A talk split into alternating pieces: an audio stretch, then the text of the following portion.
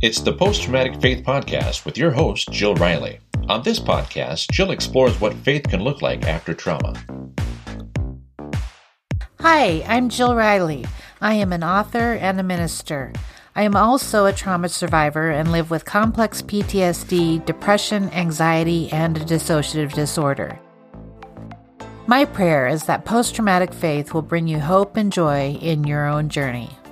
Welcome to Post-Traumatic Faith. This is Jill Riley, and today I am joined by Eric Christensen, writer, producer, and director. I'm going to tell you a little bit about Eric. He is an acclaimed documentarian who has built his brand around socially responsible filmmaking that educates, inspires, and heals.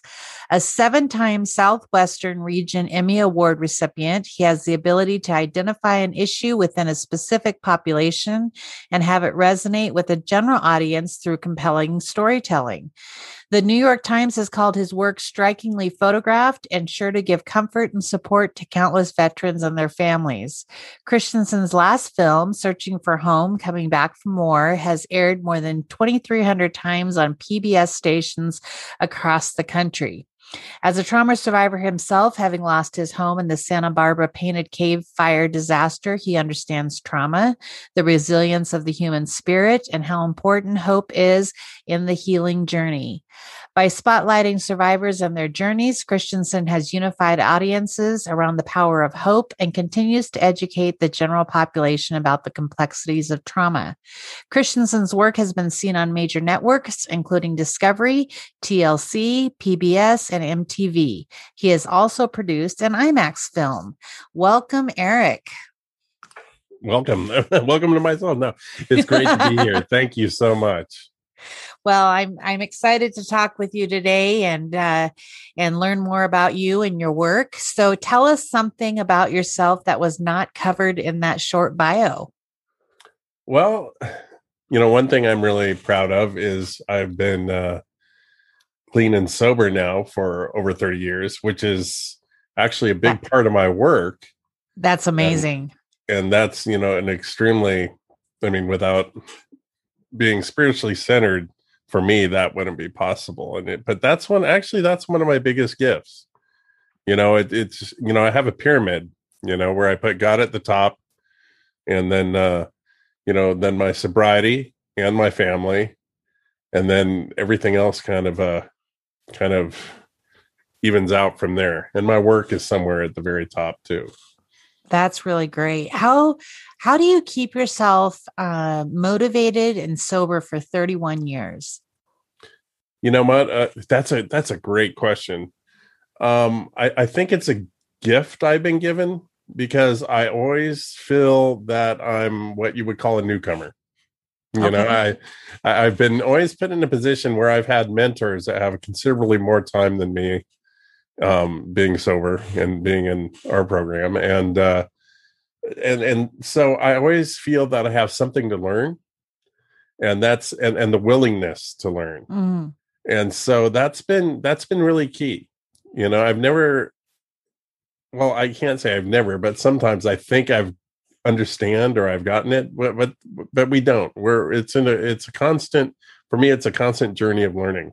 And I'm always trying to be willing to uh to learn. You know, my right. my mentor right now, he, you know, he's he's eighty-five years old with fifty-five years of sobriety. So I'm like, wow, I have a little bit to learn from him, and that's a key part of my sobriety. So the willingness to learn, and, and know I can continue growing if I want to.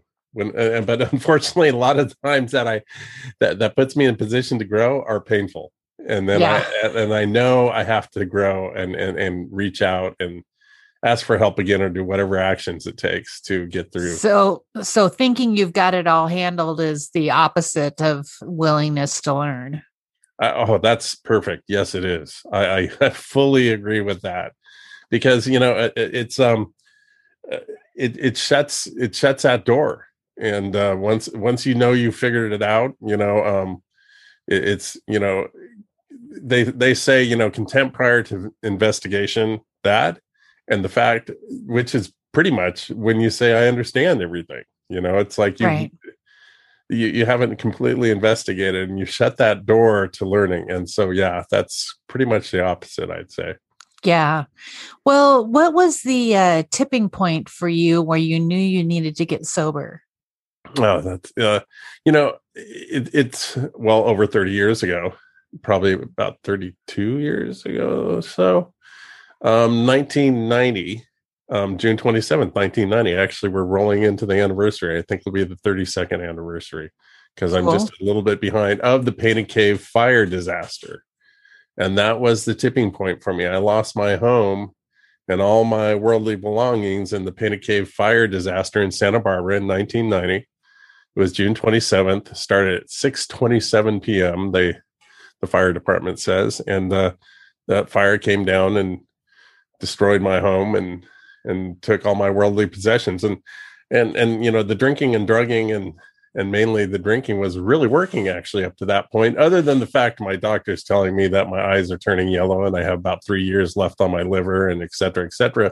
But when you're in that... When but you're it was working. That, yeah, it was working really well, right? But, you know, that's the delusion that we get into. And and it, it it's...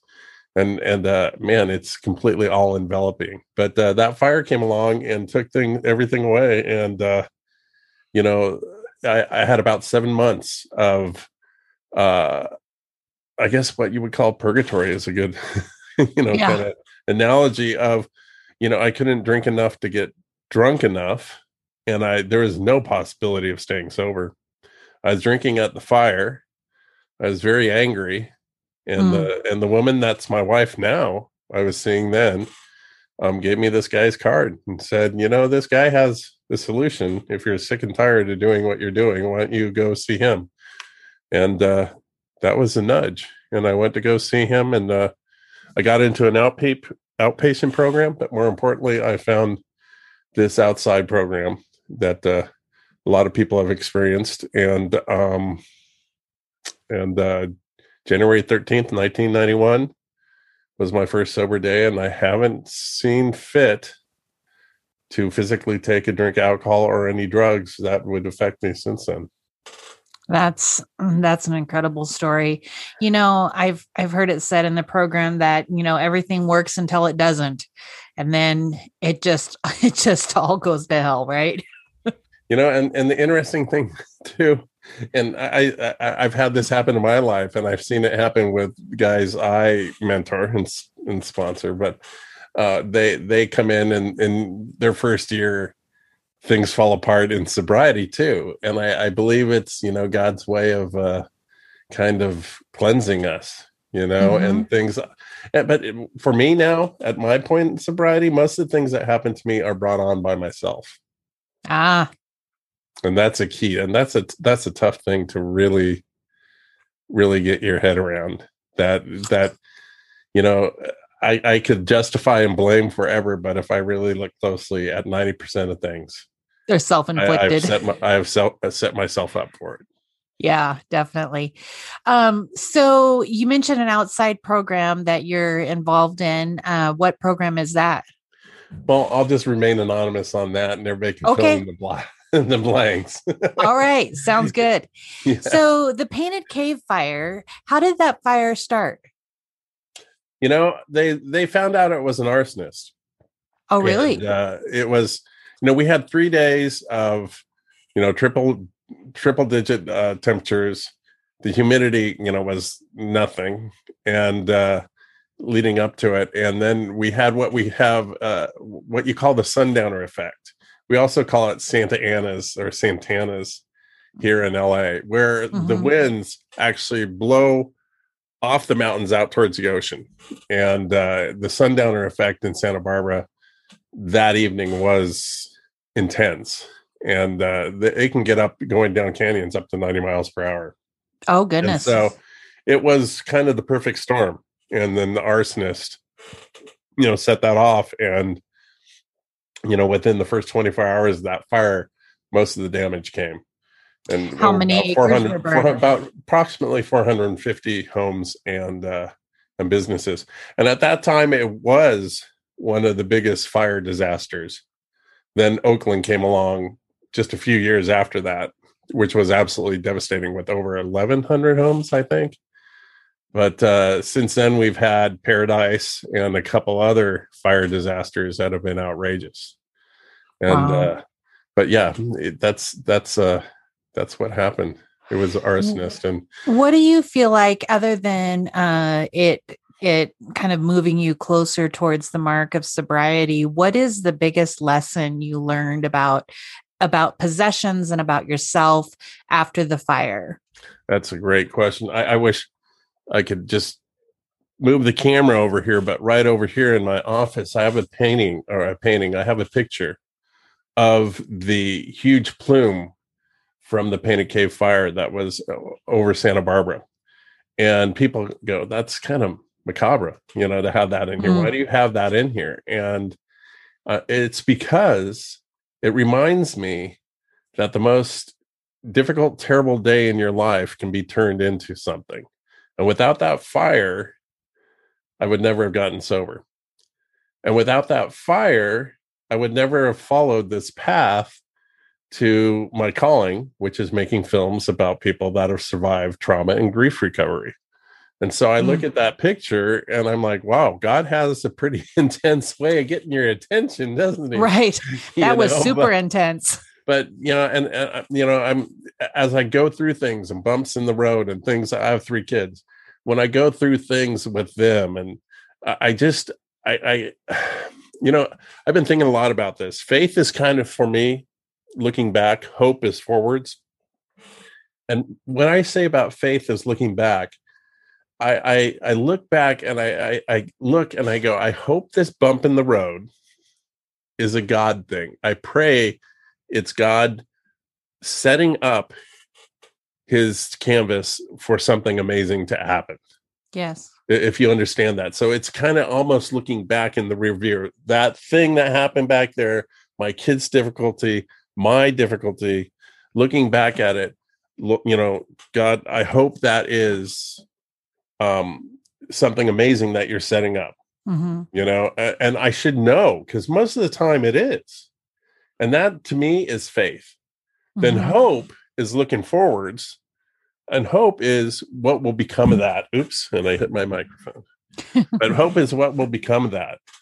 And so kind of faith, and you're somewhere in between the two, you know, here's, here's in the future hope, and here's in the back faith. And you're somewhere in those two. And that's, you know, it's funny, because that I, I was thinking a lot about that when I was looking at your, some of the other podcasts and your theme and everything. And I'm like, you know, and that's, and it ties into this, this photograph of that fire. It did turn out, looking back, to be one of the biggest gifts I've, I've received. And that's uh, really great perspective. And in the midst of, in the midst of struggle and hardship and trauma, it's it's hard to have that perspective to say this this may be useful later, whether I like it or not. You know, I'm laughing because I love how glib, is that the right word? I don't know, how easy people throw off some of these sayings, you know, oh. God is doing amazing things in your life, you know, da da da da. God will use this for good in the future. When you're like coasting downhill, all those look great. You know, all those yeah. sayings look really good. But then when you're really in the middle of it, the, the classic one is, you know, God never closes the door without opening a window. But but the corollary to that is, God, I hate walking down the hallway. You know, when yeah. you're in the middle of it, it, it, it is very difficult. And you, I even forget it, you know, because when I'm in the middle of it, sometimes I do kind of falter in my faith and thus become a little bit hopeless, because I'm like, this it makes absolutely no sense. I don't see an end game to this, right. you know? And, and the thing is, you know, and then we try to guess the end game, which is really funny, because mm-hmm. it's never any, anything like what, what, what we guess, you know, and I was, it, I think God has a plan. He does have a plan. I don't think I know. Yeah, I was having a conversation with somebody this weekend, and I told him, somebody told me once that, you know, when God, when God answers in the first hour, we kind of know it's God, but when God answers in the eleventh hour, it's God with his fingerprints all over it. Mm. And, and I always think, man, if I could just have a three o'clock God and not the eleven o'clock, eleven forty-five God. But, um, but that's me trying to put God in a box that, that he doesn't belong in. You know, and it's funny. And sometimes we just, we take, we take things back. I love the analogy I've heard is, you know, the guy looking for a parking place. He's, he's, he's late for his appointment and he's driving around and he's like, God, if you just open up a parking place for me now, I'll do whatever you need. Okay. You know, I'm, I'm, I'm, I'm good. And then all of a sudden this parking place, he's looking around. Oh, there's one. He parks and he goes, oh, never mind, God, I got it. Yeah, exactly. Then you just grab your will back and you're like, oh, I did that. No, no. Listen, I think God's in that. I tell tell my husband every time I go to Target and there's a front row parking spot that Jesus wanted me to be at Target that day. But my husband doesn't buy that. So, you know. So you started, did you start making films before the fire, or was this a, a career that came later? Oh, I, I made my first film with the script when I was about eight years old. Oh, really? So, yeah. What was it about? It was a safety film in third grade. It's wow. Like safety, how nice, how to be nice at lunch, where to like line up and all this stuff. And, uh, but the, the funny thing is, and I remember very distinctly, and as you get older, for some reason, older memories come back stronger than something that happened only ten minutes ago. Right. You know, where did I put my keys? What's oh, going on? I hear you. Did we have this conversation? But I can like, re- I'm starting to remember when I'm eight years old really well. But I, but I remember having this distinct feeling, you know, that I had some sort of message. And if I kept doing this, you know, making movies, uh, I, I'd be able to, uh, to find that message. And that, you know, it took all the way, I guess I was, how old was I? About twenty-six, twenty-seven when the fire, with the fire, you know, mm-hmm. and, uh, and then I made my first film right after that fire. I made this film called Faces in the Fire about the recovery after a disaster. And, uh, and I remember a year after the fire, we had an anniversary and I'm, I'm fresh. I'm a newbie sober. And we're having this uh, premiere for the community of Santa Barbara. It was on cable also. And uh, um, I remember that screening and then talking to people afterwards and the people that were in the film, how much it really aided and instigated healing.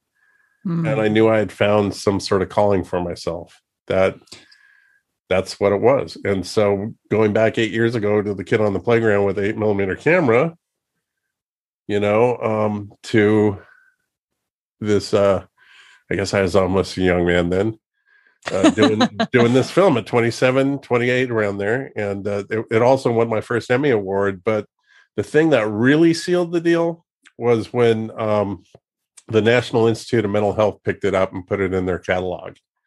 That was bigger than the Emmy for me, because then I mm. knew, because then they used it to help train clinicians and uh, people going into disaster areas to debrief the survivors. And I'm like, wow, I'm my work is useful. Did you have any indication while you were in the process of filming and creating this film that it would that it would speak to trauma in that way? Or were you just trying to tell the story of of the survivors and what happened? You know, thanks, thanks for these great questions. This is great. Um, yes, I, I, that's a good question, but I, no, not, not with that film. No, I didn't know.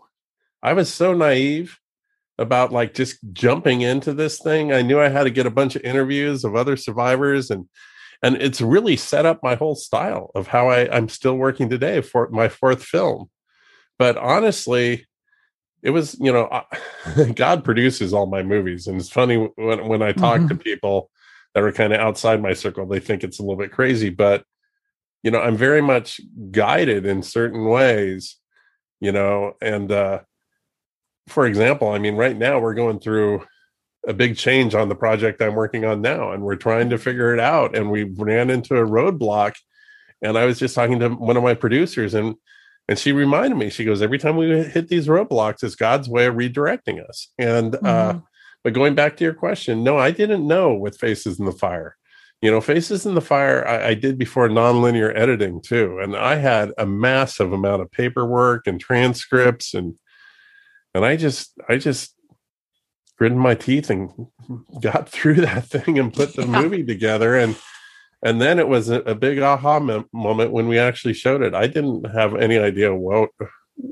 what would come of it at the time. What, now I'm aware. Um, so it took you a year to produce that then, right? Mm-hmm. So did you start it right after the fire?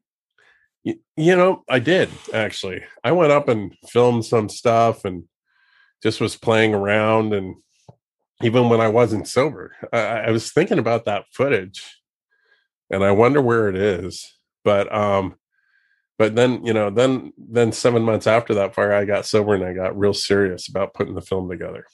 And, uh, And it gave me something really to grab onto in my sobriety at that time when I was very new. And uh, so. It was so amazing. You said that uh, the National Institute of Mental Health uses it to train um, people on coming through. Uh, it is just like natural natural disasters or or what are they using it for? They'll come into like a disaster situation and they'll get uh, local um, clinicians and therapists and people like that. I mean, in the mental health field, and they'll get the local people and they'll train them quickly to be able to come into debriefing centers and speak to the survivors. And so that's one of the places it was used, okay. is to uh, show somebody that hasn't dealt with a trauma survivor what the effects are and, you know, the whole three sixty. It was, you know what, I think it was Arnie Shieldhouse from... Uh, from the emergency services said mm-hmm. that it was a it was a very clear-cut example of what they do during debriefing. And so it really was um, a big tool that way. And also, you know, it it inspires and aspires uh, people that have went through um, went through disasters. And then for the people that have not, it educates and creates awareness and empathy. Well, that's got to be not only inspirational to you to know that it's being used in that way, but it's got to be um, humbling also to see how far spread this work that you didn't even know where it was going, how how far it's it's gone. You know, and and that's uh, continuing, you know, with my next film, Homecoming of Vietnam Vets Journey, and then my film after that, Searching for Home, Coming Back from War. It's a it's ongoing. Uh, awe that I that I have of where it ends up. Again, I'd love I'd love to have a plan and know exactly what's going to happen, but I don't. And and sometimes it looks kind of bleak, and then God pulls through, and the next thing I know, my film Searching for Home, Coming Back from War, war is aired twenty-three hundred times on public television. That's like twelve wow. million people. That's like that's weird. That's a lot of people. That's that's crazy. tell know, me and, about tell me about that film. Um, gosh, uh, I don't know where to start with that film. That was I, I did a film called Homecoming of Vietnam Vets Journey, and I followed. Uh, I, I was in one of my men's groups, and um, the film before Searching for Home, I was in one of my men's groups. It was ten years after I finished, not ten years, about eight years after I finished Searching uh, Faces in the Fire. And I was looking for another personal project. Faces in the Fire really got me started directing, but I did I did a lot of other shows like for A T and T and Staples, and they're like, do that warm fuzzy thing, you know. and uh, and I did it, but it wasn't the same. It wasn't the same. I was just doing it for somebody else and and creating a lot of product. But then I wanted to get back and do something personal again, and something that would move me and and really affect the people in the film and the people watching it. And that's, that was a Homecoming of Vietnam Vets Journey. And I was praying for that film. And a friend of mine in my men's group said, you know, I'm a Vietnam vet and my mom just passed away. I have a lot of stuff coming up and I'm going on this motorcycle run from California to the wall in Washington, D C. And I'm like, oh, there's my film, you know? Wow. And so the next thing I know, three weeks later, we had just had our, uh, our second baby boy. And three weeks later, I was hitting the road with over three hundred Vietnam vets and their supporters on motorcycles going across the United States on a pilgrimage. It's not a motorcycle run. Run for the Wall is a pilgrimage of these guys finding their healing, and they're welcoming home. They're welcoming home um, thirty years after. Now it's forty years, and it still goes on to uh, today, other than the COVID has canceled it. Right. But, oh, that just uh, gives me that just gives me chills. So that's amazing. I, I went on a I went in a four wheeler with an assistant and captured that whole thing and made Homecoming of Vietnam Vets Journey. And uh, again, it found the right people and everything. Got on public television. Got my first New York Times review, very favorable. But not only that, but it, man, the the emails and the letters and the people I met that were affected by the film, it was overwhelming. You know, and. Uh, Go ahead. What, what what style would you say your filmmaking is? Are you journalistic? Are you um, biographical? What how, what category would you put yourself in? I don't know. Okay. You know, seriously, I've developed this. You know, and going back to Searching for Home, when we're looking for distributors, you know, we had we were turned down three different places. You know, before we found a distributor for Searching for Home, Coming Back from War, and they would say, you know, there's too many stories in it. Um, it, it it's too intense. People don't want to hear this, et cetera, et cetera. So I did all the things that supposedly, um, don't work or people don't want to see, but it ended up getting the right distributor, Nita, um, out of, you know, uh, for public television. And, um, it went on to great success, but my style is, you know, I do an aggregate. I tell one story, but I tell it through a dozen different voices. I mean, my new film, Unmasking Hope, I have over ten, eleven different survivors mm. telling telling the story of surviving trauma, but it all comes out as one story because mm. we all have basically, when it all comes down to it, the same healing process. That's right. And, uh, and I believe it's God-given. Some people will deny that, but I think it's, I think it is God-given, just like just like when you, you know, get a scab or something or get a, a scrape and it scabs over. You know, God has a plan for your skin. He designed the body that way. He designed mm-hmm. you to heal a certain way from trauma. And everybody goes through basically the same thing. It looks very different. So I have like my style is an aggregate, you know, yeah. and uh, and each film gets more and more diverse. My thesis becomes more radical because my thesis with, you know, I kind of discovered it in Homecoming of Vietnam Vets Journey that all these guys were telling the same story, all these Vietnam vets, but they're all kind of the same, you know, they kind of came from the same time, et cetera, et cetera. So then with home, uh, with Searching for Home, Coming Back from War, I'm like, I want to mix that up. I went vets of every generation, World War Two, Korea, Vietnam, guys coming home now, but also I want different genders. Mm. I want I want some female vets. I want, and so I mixed it up. And my thesis was, you know, they're all going to be telling the same story, even if right. they're from World War Two or they're from the from current conflicts and they're they're uh, a female soldier. They're going to tell the same story. That was my thesis, and I was a little bit nervous until I finally watched the first rough cut and realized. Yeah, it's working. They're telling the same story. So I just so your work it, supported your thesis. Yeah, so so I took it to the next level now with Unmasking Hope, and we still have to have that rollout where we watch the whole thing and I see it come together. But I know already because I've done this so many times. All these survivors, from shooting, mass shooting survivors to nine eleven to sexual trauma to first responders, they're telling the same story. Mm. So. You know, I feel like uh, I shared with you off mic that I had been in a um, psych and trauma facility. And one of one of the takeaways for me during that time was that pain is the great equalizer. Everybody, and like you're saying, trauma, you know, it it it puts us all in a place where we're in need of hope and we're in need of healing. And whatever form that comes in, we still have the same basic needs. And I think that's what you're what you're saying with with your um, with your current project. Oh, definitely. You know, and uh, I, I I was going the long way to say that, but that's that is it. And uh, and, and you know, and it just you know the.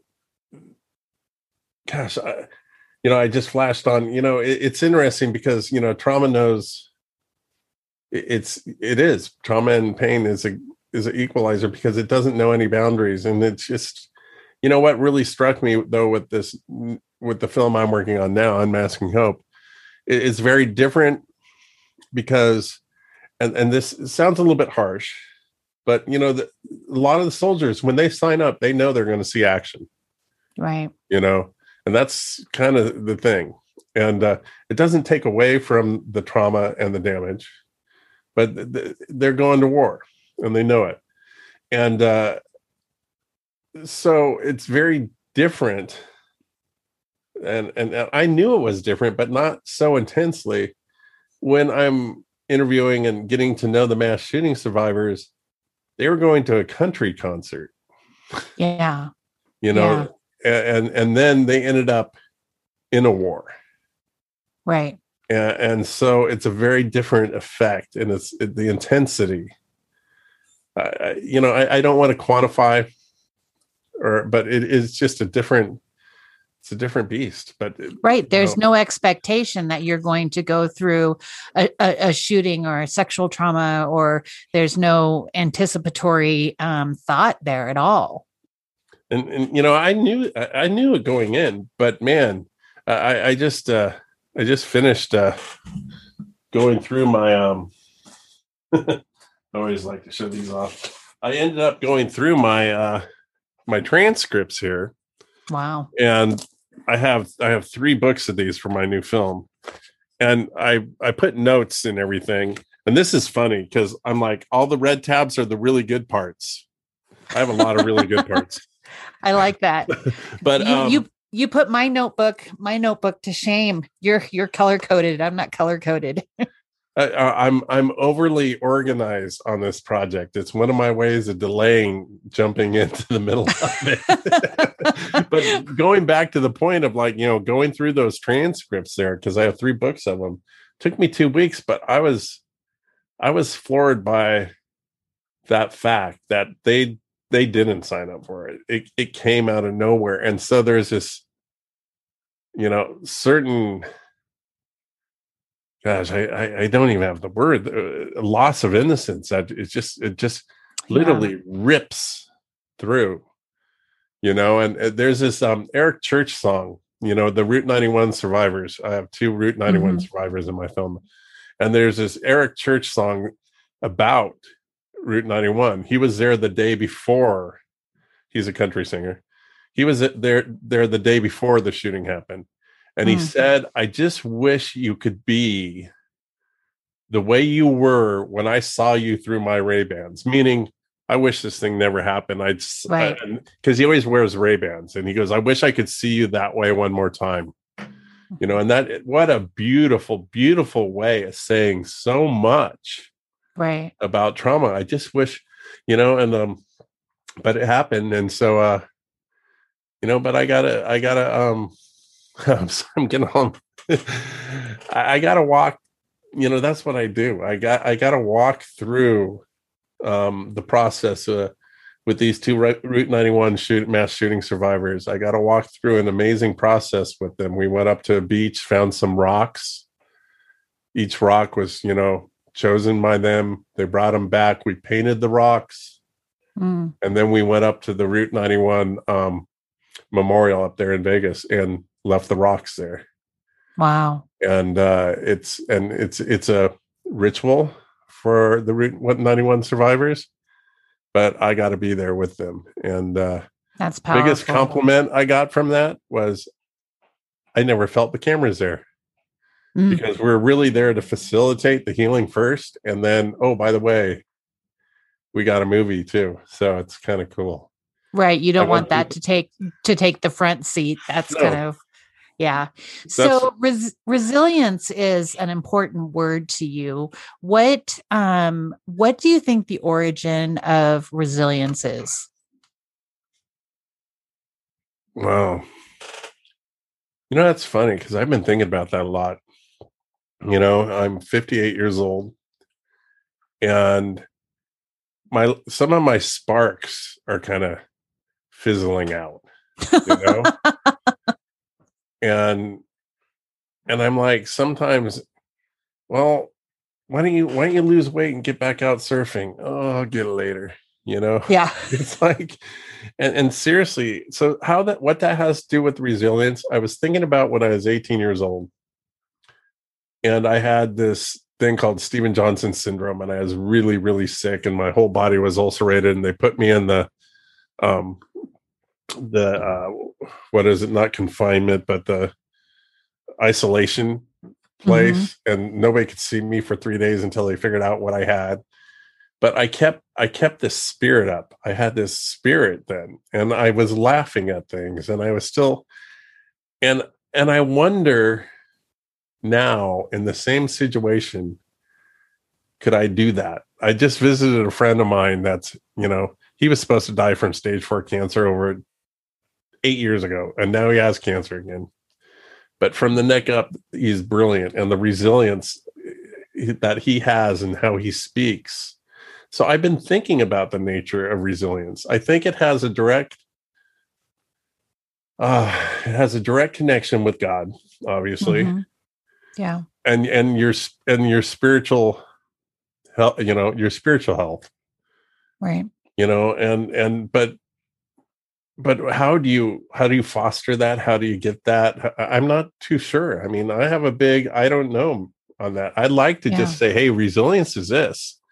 But, you know, honestly, when I can't even figure out for myself if I have resilience anymore, mm-hmm. or what happens to my sparks, I'm just being real honest. I, I don't know, you know, and I see it in variance in, in very, uh, in it, it so varies in the people that I interview and the people that become my friends to these films, their resilience. Yeah. I see some people hiding behind the trauma. I see some people just getting out in front of it, you know. And one thing though that's common, I mean, I think a, a factor I see now, I'm kind of making a little bit of jump, and it is about resilience. The people that are the healthiest, I see that have went through stuff and and and are continuing, they're helping other people. Uh-huh. That is a very common thing. My friend Mike, who has a cancer, he he's he's helps other. That's his whole thing. You know, helping other people. Right. And so I think that's somehow it's a spiritual truth or something. When yeah. you help others, it produces well, it something in you. Keeps the keeps the healing um, from becoming stagnant and makes it like fresh water coming coming through all the time. You don't have stagnant water when you're going through healing, when you're giving out to other people. Yeah. Right. You know, it begs the question for me whether resilience is innate or whether it's a learned response. And because you see some people that just have great resilience through circumstances, and you're thinking, just, you know, how do they do that? How It, how are they possibly living through that with with hope and faith and all that? And then there's some that just learn along the way. And I think it's probably both and, but it does make me does make me wonder if it's one or the other sometimes. You know, it's interesting because I you mentioned you have kids and they're and they're getting married and everything. Yeah. But but what, how I I you know, it's amazing how God's given them all each different, you know, gifts and things, you yes. know, and, and it goes back to what you're saying. Where does the resilience come from? Is it a God-given gift, or is it something they've learned from being in a certain household? I don't know, but I look at my kids and they're all so different. I'm like, and they came from the same house, you right. know? It's like, it's like, I don't know. It's, it's, it's, um, it's such a, uh, it's a mystery. So they, yeah, we each, we each come at our circumstances from different perspectives. And I heard somebody once say, it's like looking at the same building from four sides. People can see a totally different building, you know, depending on which side they're looking at it from. You know, and I got to remind myself about that all the time, that I'm seeing yeah. it from my perspective. And, it, you know, well, we're getting into the talk of empathy, you know, and learning about empathy and being able to see it truly through somebody else's eyes. Yeah. Empathy is not sympathy. It's it, it's very, very different, you know. And I was talking to a friend of mine about the crisis in empathy right now. You know, people. Yeah. You know, they they don't understand somebody else has a different perspective, It, it, it, but, you know, in order to have empathy, and I think, and this is kind of what we came up with, and I know I've taken a left turn here on this, but it's it's along the lines of what we're talking about is, you know, in order to have empathy, you have to become vulnerable. And it's yes. an uncomfortable thing to do. And a lot of people spend ninety percent of their time in the mitigation of pain and and and, and uncomfortableness, you know, and and so they it, it's a lot easier to throw off a barbed witticism than mm-hmm. it is to take a second to try to really understand what their position is, because in order to do that, you have to open yourself up also and then become vulnerable to. Right. And then the other side, I know with fifty something males, they never want to be wrong. So if they've already said something, they'll never go back on it. Right. Thank God I have a well, sponsor that I... tells me otherwise. You know, I feel like um, we live in a culture where we don't really want to absorb um, other people's uh, feelings or other people's emotions or their circumstances. And like you said, it's a crisis of empathy, and it doesn't, it doesn't serve us well. No, it's just, you know, and, and, and that's, you know, going back to the kids, that's one thing I'm trying to somehow teach them, you know, and, and, and mainly, I think by example, they see what I do. I don't think, mm-hmm. you know, I don't know how much they fully understand, you know, my work in film and, uh, and what I do. And the, I know my daughter does, but that's, this is a whole different conversation, yeah. but, you know, teaching empathy is a very difficult thing. Yeah. So, you know, talking of your kids, um, we all have things that we want to communicate to our children that we want them to know about us, about our lives. Is there one or two things that you really most want your children to know and understand about you? Well, that's, um, yeah, and you know, yes, there is, but. The older I get, the more I realize that, you know, you can't just explain something. You have to just continue to live it. Yeah. You know, and one of the things that I, especially my boys, my daughter's pretty amazing. She's more like me. Um, but my boys, I would like to be more outwardly thinking of others, mm. you know, okay, in, in their pursuits and things, you know, instead of just the money, instead of just, you know, looking at their careers and stuff. And, and, uh, but, you know, it's funny because you being a parent, you know, you can't just, that is such a intangible thing to try to like tell somebody. It just, yes. you can't put your hand on it. So what I try to do is I just, you know, my, my work in documentary film is not necessarily, it's not my commerce, you know, it's my calling. Yeah. And and if I get lucky, I do make a little bit of money, but it, yeah. it's, it's bigger than that. And the best thing I can do is just keep showing up and, and creating what I create and, and keep connecting with the people I connect with. And they see that. And, uh, And they've seen that since they were tiny, you know, yeah. they, they I love all sorts of veterans and things. They had quite the experience. I love that. It's not your commerce, it's your calling. That's, that's fantastic. Well, Eric, um, great conversation. I just, I could talk to you all day. Yeah. Right. But um, how do people find your work? What's the easiest way to um, connect with uh, your projects and learn a little bit more about, about, about them? For me, if you want to find out more about me and like all my projects, it's e c productions dot com, Eric Christensen, e c productions dot com. And then um, for my film, it's unmasking hope the movie dot com and hashtag Unmasking Hope on Instagram and uh, Facebook. Great. All right. Well, sir, thank you so much for your time and for your work and for sharing of yourself today. I really appreciate it. Thank you. This is great. And awesome questions. Thank you. All Give right. me a workout up here. Okay, good. Thank you.